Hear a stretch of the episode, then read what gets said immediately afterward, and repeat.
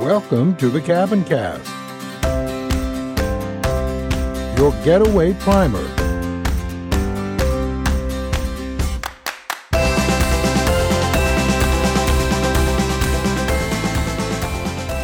Erik, Hey, Kristin.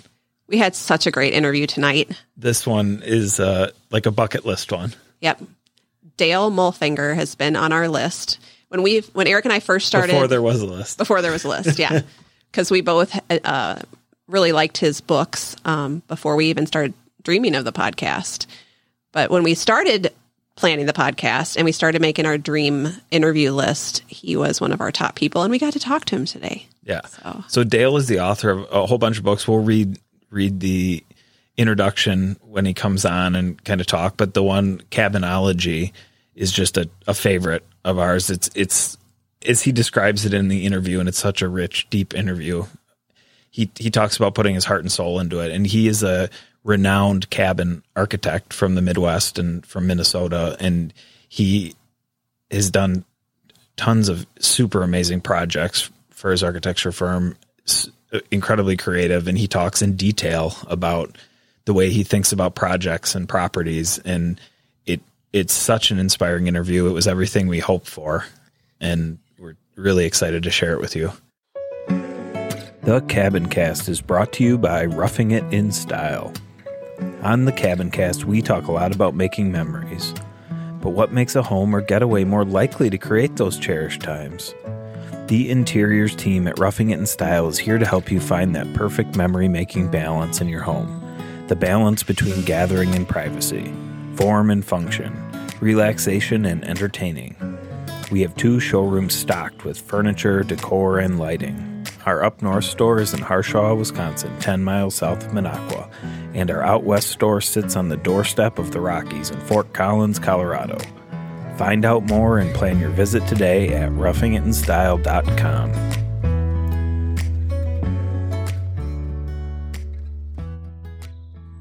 Yeah, this when I was doing research before um, the interview, I found that the Star Tribune said that Dale was the people's architect, mentor to many, and father of residential architecture. So, um, we're going to give links to all the ways that you can read more about him, get, find his books, look at his projects. Um, this is an interview that after you listen to it, you're gonna you're gonna jump online right away and want to see more and learn more about what he does. And Erik and I thought a great intro into this. Um, we didn't need to talk much in our cabin chat because there's so much in the interview, but that we would read the introduction from his cabinology book and then let him speak for himself. So here we go. Cabins can exist for us in two ways. They're places we visit in person every time we get the chance, and for some of us, they're places we visit only in spirit, where we mentally take ourselves during a boring business meeting or whenever the modern world seems too encroaching. Transcending the cabin in your mind to the reality of your own very real cabin plopped down on your own little slice of heaven is what cabinology is all about. The book of all things cabin will help you mold your dreams into the reality of that glowing fireplace, that pre dawn aroma of freshly brewed coffee, and to the pitter patter of your loved one just rousing overhead in the loft. It's not that you simply want a cabin. You need a cabin to bring some balance into your life, to recharge those rundown batteries, to cleanse the soul, to con- reconnect to nature. Your cabin is a realm of tranquility where sleeping in is not just reserved for Sunday morning, and where a good book and an Adirondack chair are an afternoon's marriage. Cabins contrast the vast world outside with the intimate world within. Unlike in our suburban world, the world of the cabin is a place where modesty and charm outweigh size and grandeur, while simplicity and flexibility outshine the sophisticated and complicated. We go to the cabin to get away from phones, television, computers, and other symbols of our interconnected world. At the cabin, we will have time to complete a jigsaw puzzle with Aunt Betty or spend a slow yet memorable afternoon fishing with Uncle Bob.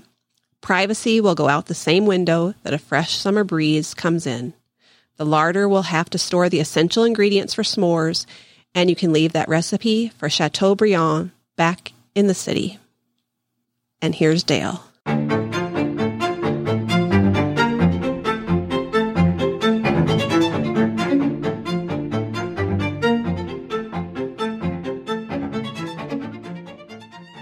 Dale Mulfinger was born and raised on a dairy farm in Minnesota, and the rural landscape and vernacular architecture have informed his many designs. After graduating from the University of Minnesota, he worked nationally and internationally before becoming a founding partner in 1983 of what is now Sala Architects, Inc. He is a fellow of the American Institute of Architecture and author of six books, including Cabinology, a handbook to your private hideaway and the cabin. He has authored over 100 articles in regional and national magazines, and his sustaining research on cabins has earned him the title Cabinologist. Welcome, Dale. Well, it's great to be on your program. Yeah, we're so excited to have you. Um, Erik was just saying that he received your book, Cabinology, as a wedding gift with his wife, and it's been sitting on my coffee table for years too. So you have been one of the top people on our list we wanted to talk to on the Cabin Cast. So thank you for being here. Well, you have a fun subject to take on. Right? I know. and then we can't le- wait to learn from you too. So, can you just start out by telling us what in your past brought you to what you do now? Um, well, it starts probably by being an architect and doing varying kinds of work, and gradually over the early years of my career, going from being doing really big urban design projects uh, to gradually doing things smaller and smaller until I eventually start doing houses and just super enjoyed houses, and thus the start of our firm, uh, which began as Mulfinger and Susanka Architects.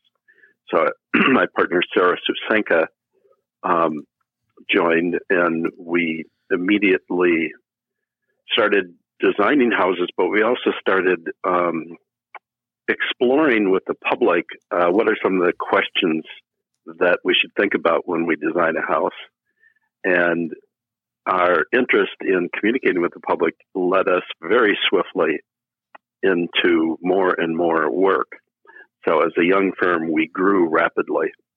And as we grew, we needed more needed more staff and we were doing small projects, so we couldn't be hierarchical with our staff. We really needed them to very quick to kind of clone ourselves very quickly right. uh, into creating more partners and more people who would design. And then over over time, once one starts designing houses, or somebody asks, uh, especially in, in working out of the Twin Cities, somebody then asked us to do a cabin. And growing up in a farm where, especially a dairy farm, where you work you're on call 365 days a, year, twice a day to milk the cows. Uh, cabin ownership wasn't in my family tradition. And so I really had to learn something about what are cabins all about and why it makes a cabin different from a house. And since I was by then also teaching at the university as an adjunct, I thought, well, it'd be kind of fun to research that question with some students in the summertime and we went out into cabin land in Minnesota Wisconsin. And I told my students, go out and look for the quintessential cabin. What makes, if you see 10 cabins, why might one cabin appear more cabin like than another? And what is that attribute? And so when you get some bright young people, uh, like the students that show up at universities, uh, out doing that work with you, uh, you know, you'll learn a few things along the way. So um, and kind of as a result of that, um, later on, I was uh, interviewed by a radio reporter, and uh, he heard that I was doing research with my students on cabins, and so he introduced this word cabinology, saying, "Well, you must be a cabinologist." and I have I have accepted that monitor and assumed from him that I got my instantaneous PhD. That's awesome. Well, and I think a lot of our listeners will be surprised that they may already know you, even if they don't know it, because, you know, I'm big searching for ideas on Pinterest. And so many of the cabins that I have pinned over the years are ones from your firm. There are so many really popular, beautiful cabins on there. So they're going to be like, oh, that's one of his. Oh, that's one of his. So you you just have a really wide variety of beautiful cabins that you've designed. So we're excited to hear more about that. And I think I've been helped by having a diverse set of colleagues that we don't just do one theme or one idea.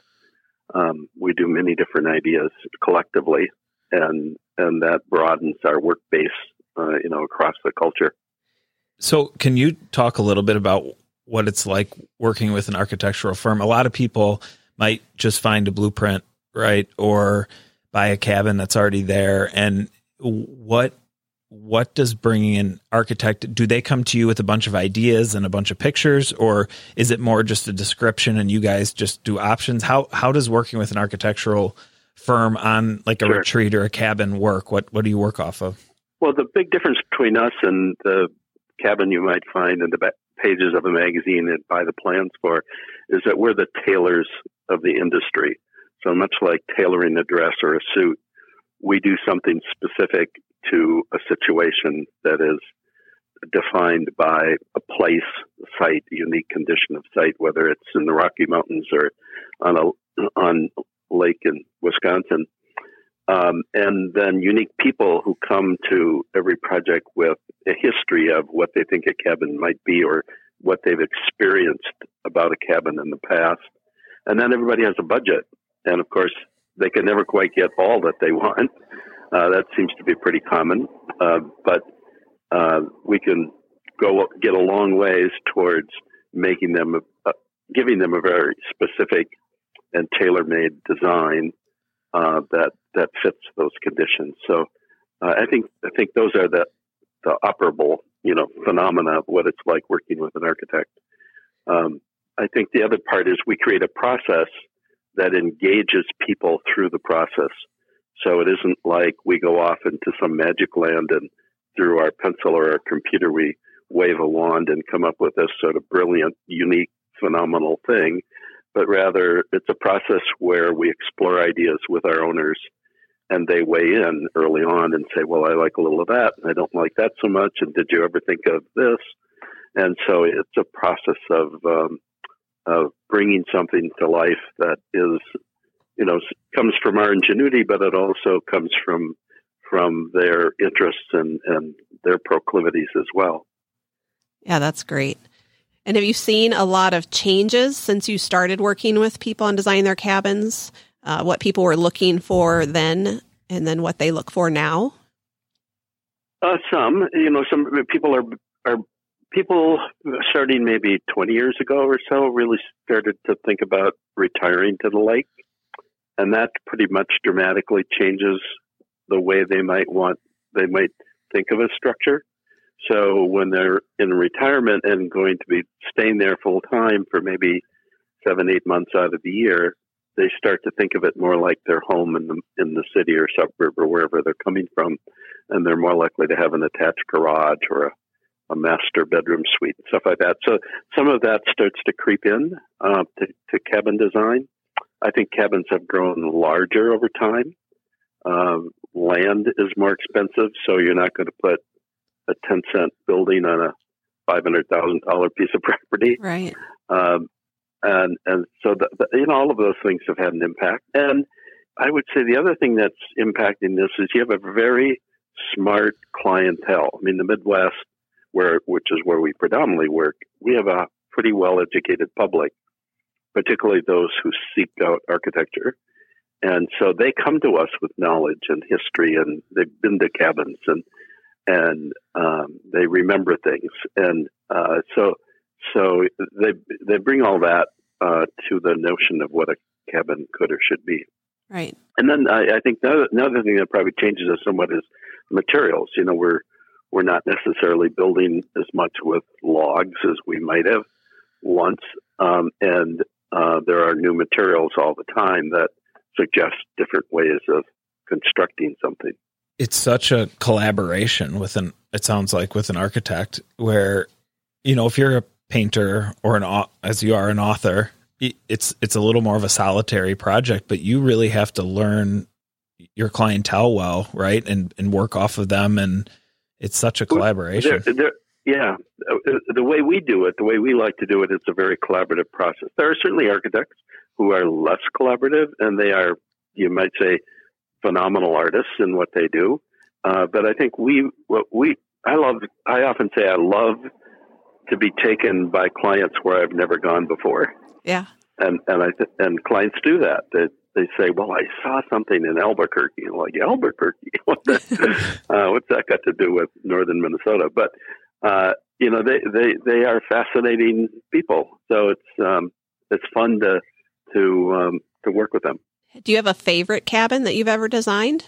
Or is that too hard to name? Yes. Oh, you do. Yay. No, definitely, yeah, it's the next one. oh, that's a great answer. I love that. um, one of I've the done. I, I I've had the good fortune of doing a lot of fun projects. So it's it's you know it's sort of like saying which is your best child, you know your your right? child.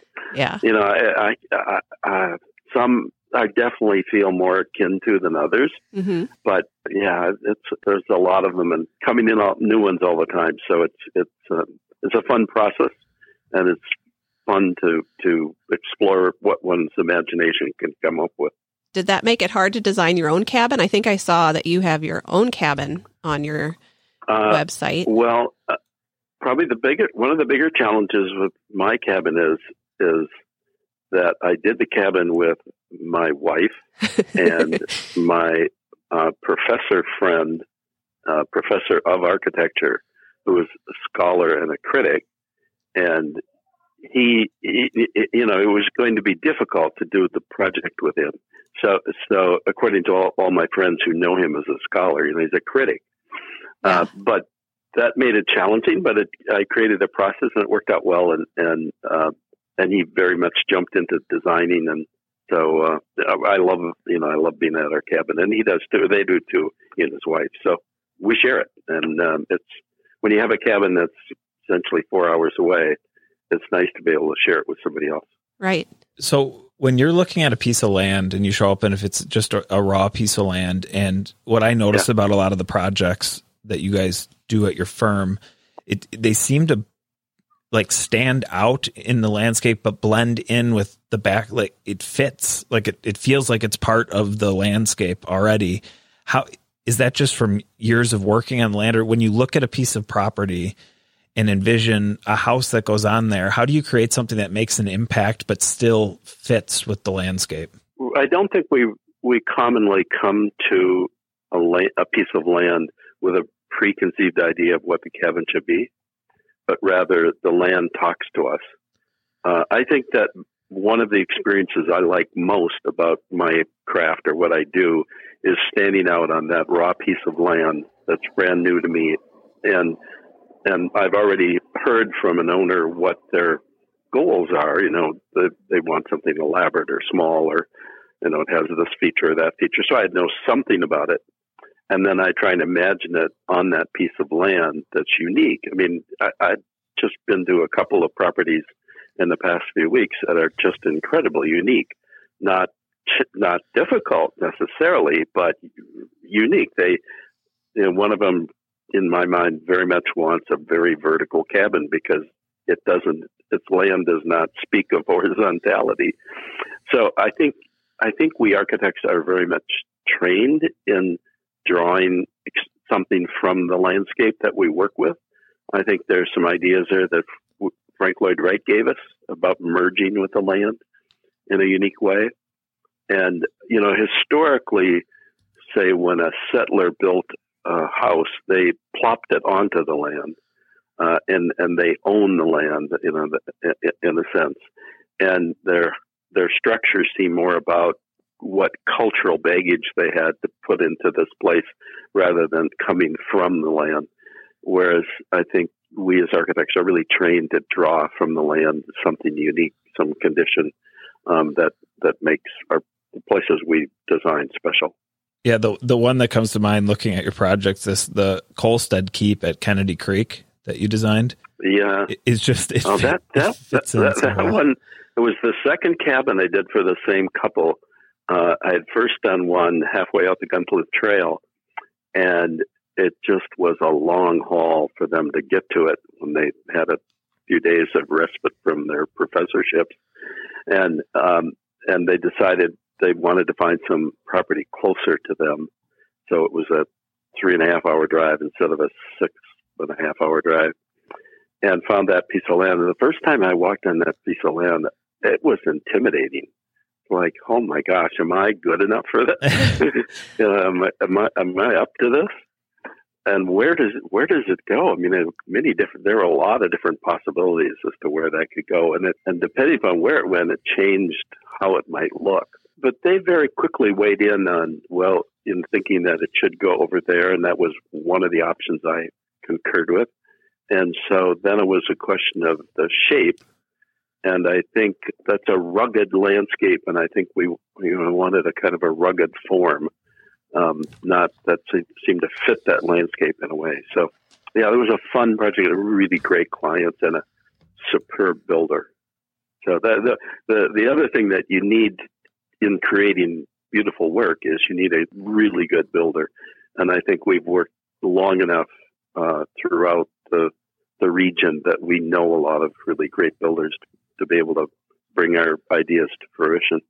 Yeah, I'm glad you brought that up. That is so true. And the, and the the Midwest is blessed by a really great building community. I mean, there are just are a lot of craftspeople out there, and and there are a lot of people out there who whose craft has never been truly harnessed, and they just love it when you say, "Well, couldn't you build in a nice little bench seat over here with this and this and they really? I could do that. That's true. You're going to let me do that? yeah, you help bring yeah, it out of. That's the teacher in you, the professor in you too. I think. You know, seeing what oh, people so. bringing yeah. it out of them. We'll give all of our listeners too in the show notes. We'll give links to uh, all if we talk about a website or um, work Super. that you've done. Yeah, we'll link to that. Um, I see one that says Argentina. Have you done work like um, most of it? You said was in the Midwest, but I did one project in Argentina. I've done a little bit of work in in France and Nova Scotia. Uh, that's those are probably my only international work. And the Argentinian work had to do with the fact that this couple who had lived for a while in the U.S. really felt that they wanted a U.S. architect, and they happened to find our firm through the writings of Sarah Susanka. And this phone call came in. Would anybody be willing to go to Argentina? And my my arm shot up so fast, and it was a fun fun project to do. And I keep in contact with uh, Joaquin and Sylvia uh, down there. So it, it was fun to. Um, we worked with a local architect because we're not smart enough to know all of the different ways you'd build in Argentina that are, right. are unique to that culture compared to ours and uh, this was a, a, fun architect, and he had a great family. Uh, that was they they were fun to be around. Did you have to go down there for an extended period of time, or just go back I and did, forth? Yeah, uh, no, I, I, went down there twice. Okay, and um, uh, not for great lengths of time, but but for long enough to you know get some experience for how, how do people build here, mm-hmm. and and one has to learn that where everyone goes. How do they build differently in Nova Scotia? you know, what's it like working on a metric system? Right. Rather, and having to, you know, we had, I had to bring in a South American architect who happened to be in Minnesota uh, to help me with the language. You know, I've got to write things in, in Spanish. So, yeah, it was challenging. But uh, one of the one of the interesting things about architecture is it's a international language. I mean, form is form, and space is space, and it's not. You know, yes, you have some nuance for having to do metric and having to write in Spanish, but that's pretty easily transferable through someone.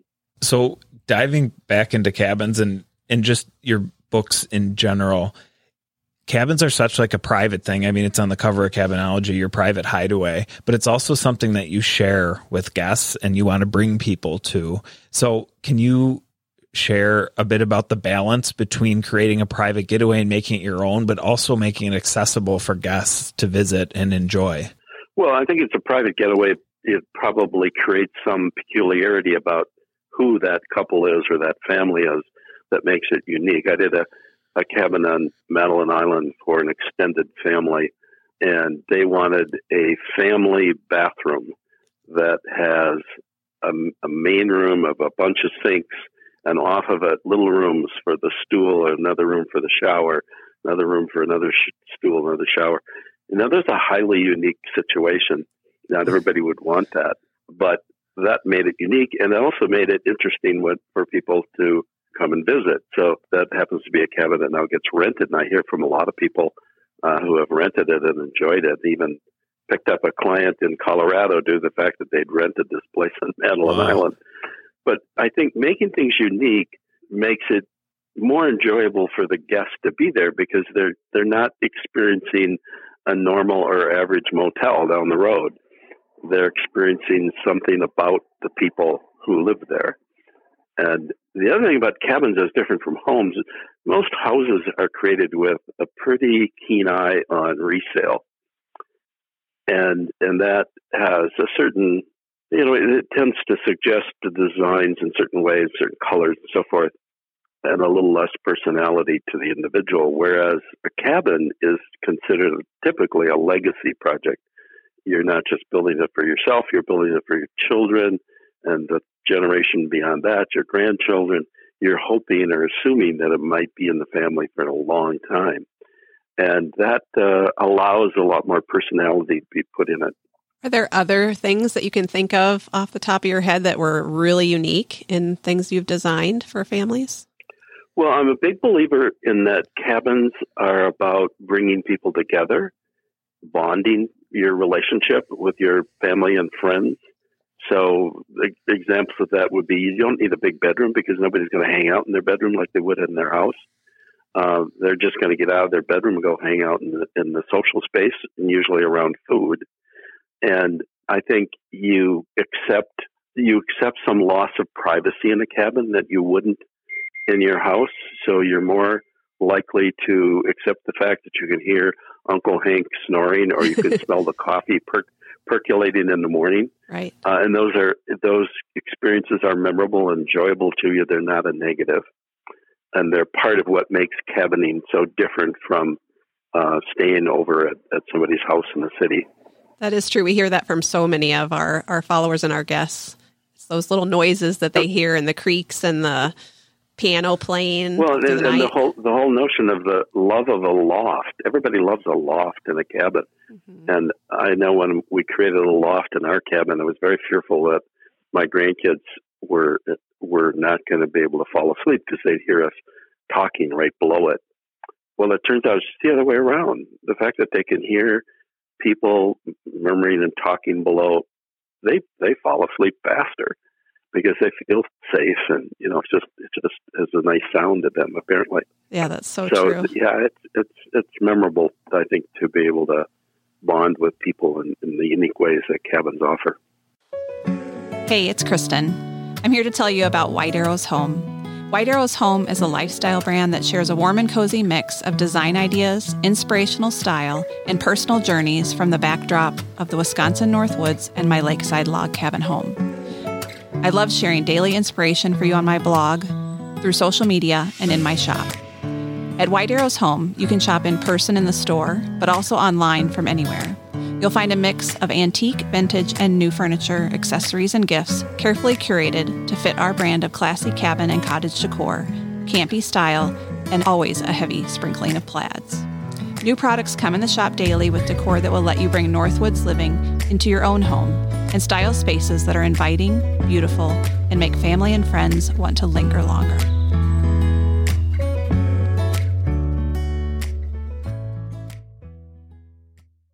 do you do you guys design the outdoor space and, and usefulness of the outdoor space as well? Somewhat. do? Yeah, somewhat. Yeah, we design you know the terraces and or porches and decks and stuff like that. We don't necessarily go say all the way to the water or something, uh, but uh, we do a fair amount of yeah exterior stuff as well. And you mentioned the materials a little bit earlier it, can you talk a little bit about some of the improvements and, and fun materials? Because that's the other thing when we will share a bunch of your your homes. Sure. Look at the lines and look at the materials that you guys do, and what it's it's so it's so much more interesting. Sure. So most so many cabins historically were done with wood, and wood is can be considered a bit of a high maintenance material because it's you know you need to stain it or paint it or do something with it to kind of keep it in good shape. And everybody today doesn't want to do that. They don't want to have to be at the cabin painting. They'd rather be out fishing or playing with their grandkids. And so finding low maintenance materials, whether they be a product called, say, SmartSide, made in Hayward, Wisconsin, and also in Two Harbors, Minnesota, that's got a pre-painted surface on it. You know, that's something we use a lot in more budget-conscious cabins, and then uh, some of the metals that are going to last a long time can also be used as exteriors. You know, some of the galvanized metal and so forth. If somebody's willing to to accept a little bit more contemporary appearance, and then there are materials like ICFs, insulated concrete forms, used to create uh, foundations, which are relatively new. We went from, say, concrete block foundations not that many years ago when I first started in the industry, and then the poured wall foundations and or basements, and now most of our structures are built on these ICF forms, which are insulated styrofoam blocks with concrete inside which gives them a much warmer basement or crawl space. And it also is a little bit easier uh, for the contractors to to use that product than some other choices. So so learning, you know, following up on some of these materials and knowing their attributes is critical to educating people on on you know what they can do at a cabin. The other big thing that's different at a cabin is you have a lot more choices as to how you heat a cabin. And most cabins today are going to be heated year round, not necessarily to 70 degrees, but typically they're not going to let them freeze up in the winter like they used to because they're going to use them intermittently all seasons. And uh, that presents some challenges. So if, if you're building a house in the city, you're going to be using natural gas and I'm going to have a forced air furnace because you want air conditioning.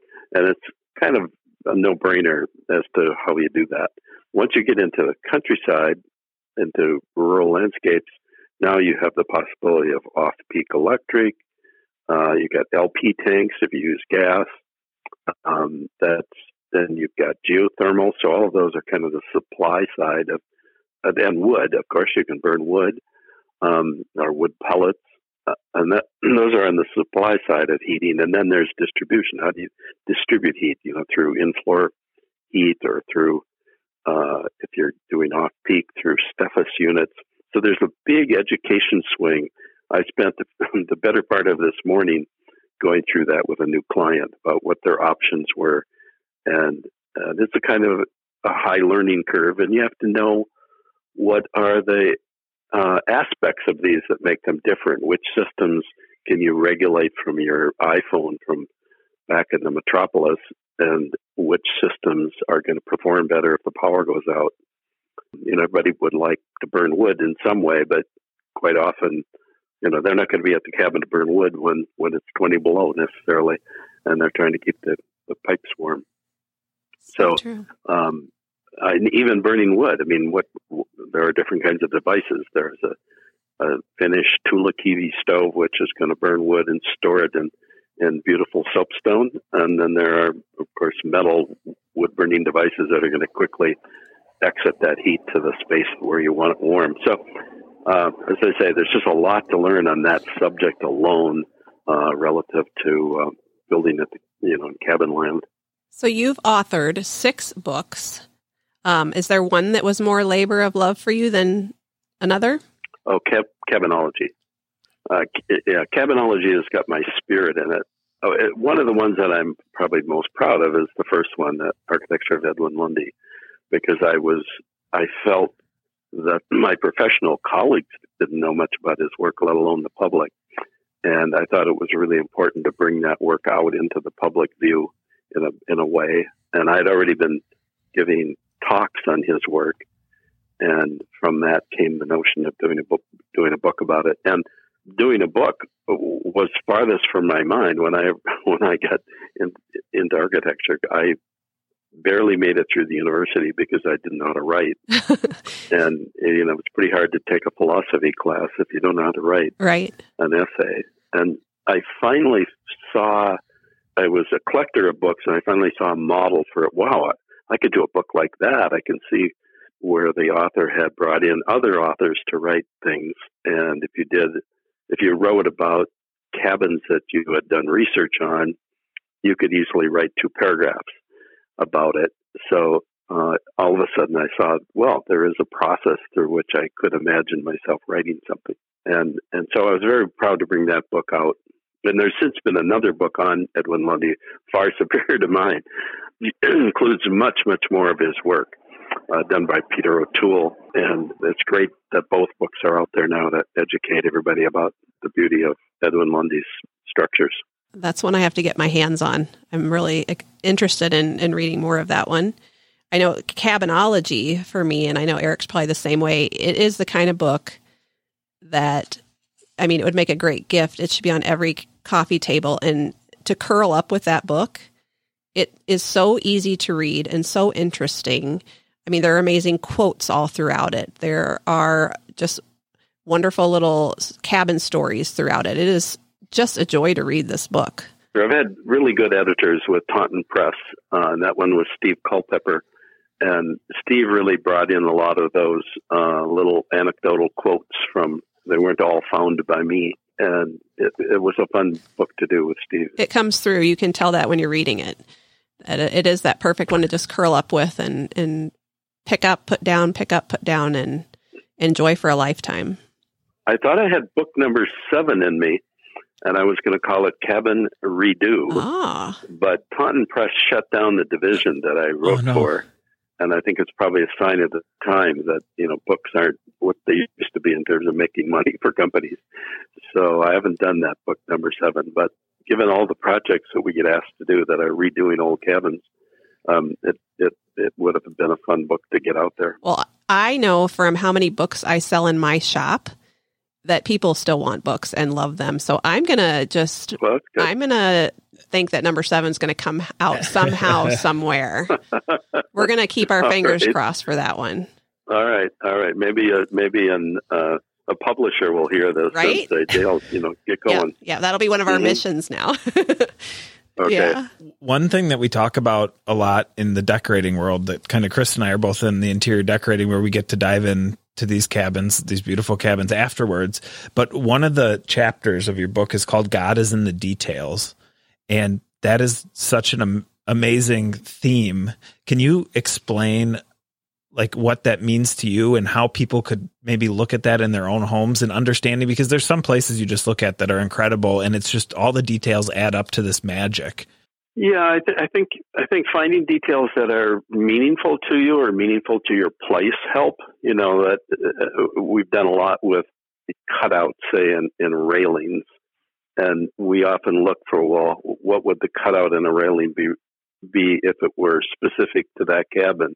Should we be featuring cattails, or or in the case of my own cabin, we went out and picked leaves, and we designed them into the railing as if they were falling leaves, and they were all different shapes and sizes because we were working with real leaves uh, when we created it. So I think finding the ways that make it particular to you and your family and your location are beneficial. I have, I think I say somewhere in the book, name your rooms. You know, don't call it, don't name your bedroom after one of your children. It's not Ruby's room. It's the pine room or something, something that might give it a special meaning and also add to a character. Whereas you, you might, you know, have wrapped the room with pine log or something like that so I, I, think there are lots of ways to bring your personality or the personality of your site out uh, in a cabin when you're creating it or when you're redoing it if you're remodeling it. Uh, and then there's the, the, the particular craft that's that, that can be harnessed from the people you work with, and whether that's you're working with a metalsmith who's going to make a, a featured light fixture for you or something uh, you know, there are, there are ways to bring their beauty into it as well. Yeah, that's so true. Your curiosity just comes out in everything that, that you talk about and that you write and in your designs. What are you still curious about? People. People are pretty fascinating, uh, you know, to be a part of it, to their, their experiences and their humor and their insight. They always bring something new and, and different to the situation, it seems to me. And uh, I was just meeting this Saturday with a couple up in Stone Lake, Wisconsin, who are from Madison, and the whole family was there—the two daughters and uh, the the son-in-law, and, and it was just fun to let all these people kind of chime in as to things that they would would find important as they tear down one old cabin and build it, build a new one. So, so yeah, I think it's it's the it's the nature of of working directly with people that makes this a fun profession. You have to be a good listener and really hear what they're trying to say. Yeah, you do. You do have to be. Yep. So you. I, I don't take notes when I'm talking to people like that, and I, I I, I, immediately leave the meeting and I run to a coffee shop so I can sit down and try and see how many things I can remember. Oh, that's amazing. What what I was just talking about. I should have a tape recorder going probably. But anyway, that's my way of doing that it. That lets you really listen then and be focused on what they're saying. So that's really interesting. You um, taught for many years too. Um, what did you love about mm-hmm. teaching and do you still teach? No, I don't teach. I haven't taught for about six years now. I wanted to drop out of teaching a couple for a couple of reasons. One, I I'm still designing with a pencil, and that's kind of old guard for yeah. things you teach today. Right. But also, I wanted to kind of go out while while the students still liked me, and before before I was considered just an old codger who showed showed up every day. and the fun part about being around students I mean, you're getting the A and B students at a university who came out of high schools all around the region and beyond, and they're just they're just so energetic. They just pull information out of you. You, you might think you've got a lesson plan, and you get about about halfway through the class time period, and you realize you've just been drained of everything you were going to talk about, and you're like ad libbing it right. for the next, uh, you know, hour or two. So uh, it, it, they're just fun to be around. And I stay attuned to, I, I keep tabs on what's happened to some of these students. It's fun to see how their lives mature and what happens. They get married and have kids and professional life takes off, whatever. Yeah, that's great. Do you still, uh, well, COVID changed some things, but travel around to um, cabin events and. You know, there haven't been much in the way of such events. I suspect they should start up again, you know, reasonably soon. So I I have been, you might say, out of that for about two years, and whether or not I'll jump back in, or you know, it might be time for younger staff than me to to uh, jump back in and start chatting with the public at these cabin shows. But um, it was a good run for me for the many years. I I mostly was involved with the Lake Home and Cabin Show that was typically went to Minneapolis, uh, Chicago suburb, and then uh, Madison, or for a while I went to Milwaukee instead of Madison. Um, and that's definitely reaching the cabin land that connects to what where I work. So a lot of my work is in Wisconsin, particularly northwest Wisconsin and maybe north central, and and then of course a lot of it is in Minnesota on the, in the lakes around Minnesota, and a little bit of it in the Dakotas because there are a few lakes in the northeast corner of South Dakota. So it was interesting to be at those shows because you can then talk about ideas in a way that that might enlighten a future client so that by the time they show up at your shop and say they want a cabin, they're already well into having read cabinology or you know, you don't have to start from scratch with them. They kind of know you by, a little bit by the time you, you meet with them for their project. True. So, what does a typical day look like for you? A fair amount of communications, whether that be emails or phone communication with clients and or builders. Uh, drawing, I'll spend some time drawing on things, and then probably working with colleagues is another part of what I do. So we have a great group of people that I work with. And so usually my the cabin work that I do is the result of myself and one other colleague. And my colleagues are younger staff who are interning or beyond, and um, they're junior architects, let's say. And and so I, I work closely with them on the many projects that I'm involved in. So th- those are the dominant things maybe a little bit of research, a little bit of trying to remain educated about products, checking on the latest that uh, you know our window manufacturers produce or stuff like that. How many cabins do you typically design in a year? You, you yourself? Oh, maybe twenty. Wow. Something like that over the course of a year. Yeah. Wow. And and at any given time, you're communicating to prospective clients and you're finishing up construction on projects you designed a year ago. So, you know, you might be keeping tabs on 30 different clients uh, situations. And, and, you know, some projects that we started to design, they go on hold for a while. There have been some really, as you possibly know, there have been some really hefty raises in the um, cost of construction, particularly lumber, starting to come down now, but it had gone up dramatically, and that shut some projects down uh, because all of a sudden their cabin was outside of the reach of their budget. Right. Uh, but a few of those are now coming back to life as, as either their budget increased or uh, they're hoping that these uh, lower uh, construction costs um, will help them out. True.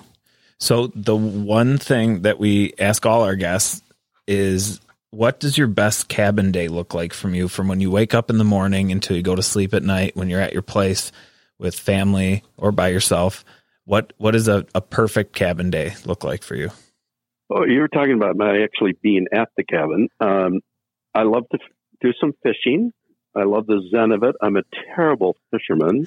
I don't have the patience to probably do it well and do it with, with the right level of knowledge, but I like just being out in the water. I love staring at a bobber. So that takes up some time. Uh, doing dumb little projects, built a trail on our property, and uh, it was really fun renting a skid steer to haul some crushed rock around. I like uh, trimming trees, getting the chainsaw out, doing labor outside, building something. But then I enjoy being inside with the crackling fire and maybe fixing some crepes for breakfast. Mm, yeah. I don't, I'm not much of a cook, but my wife is the chef. And so she does, you know, whip up some pretty fantastic meals, even with a simple kitchen.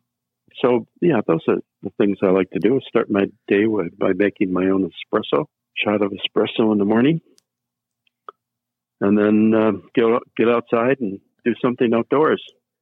Feed the feed the deer, feed the birds. All sounds perfect. Wonderful. Yeah. Well, thank you so much, Dale. This has been wonderful to chat with you, get to know you better, and share you with our listeners. Oh, well, it's great. Awesome. Thank you so much. Thank you. All right, take care. Take care. If you'd like to learn more about Dale Mulfinger and all his different amazing books and philosophy, there's a couple places that we'll share in all our show notes. So check those out. We'll link to his different books. We'll share on our social. But if you want to hear more right away, um, he has an amazing interview on another great podcast called Ologies with Allie Ward, and she talks to different ologists of all kinds. So one of the episodes that we'll link to in the show notes too is about cabinology. Of course, the name of Dale's book, and that was a great one. She's really a wonderful interviewer, and he does a great job, and it's uh, just a lot of fun. So thanks for sharing this interview again. This was one that we really were excited to to get to talk to, and we'll definitely be following up more and keeping an eye on not only Dale's, hopefully, cross your fingers, future books, but also his architecture firm and the amazing work that they do. Don't forget to um, give us a rating and give us some feedback. We love hearing from you, and we love when you share our podcast with your friends and family and share it on your own socials to spread the word. So, Or shoot us a photo if you have cabinology. Take, Ooh. snap us a quick photo, tag us on IG or any of the places with with Great where idea. cabinology is sitting at your place. I love really that. Be fun to see. yeah, that's a great idea. Okay, I'm going to do that at home too. Yeah, we'll do that. I'll do that with my book as well. Okay, sounds great. All right. We'll see y'all next week. Thanks so much for listening to this episode of the Cabin Cast. You can find details and more information in the show notes on our website at www.thecabincast.com. Be sure to subscribe wherever you listen so you won't miss a single episode.